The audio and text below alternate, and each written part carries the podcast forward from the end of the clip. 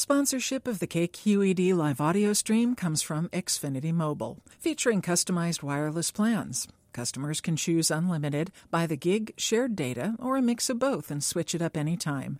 Learn more at xfinitymobile.com. From KQED News, this is California Money. I'm Stephanie Martin.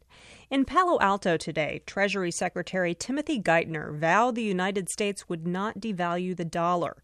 Some 350 Bay Area residents turned out to hear Geithner defend the Obama administration's economic stimulus policies.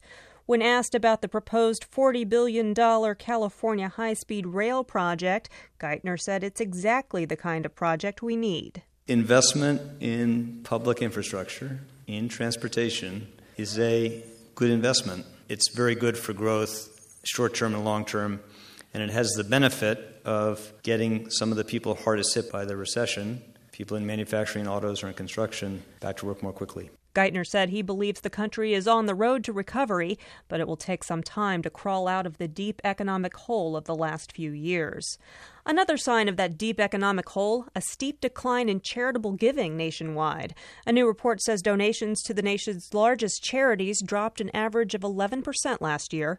The drop in giving is certainly being felt locally. Take the San Francisco Foundation. They saw private giving drop 17.5%.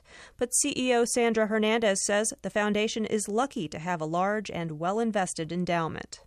And so, what allows us to continue our giving into the community at significant levels has been really the performance of that endowment other local organizations that have been hit include Stanford University and the Schwab Charitable Fund. For California Money, I'm Stephanie Martin. More news online at kqednews.org. Support for KQED News comes from Santa Clara University's MBA program.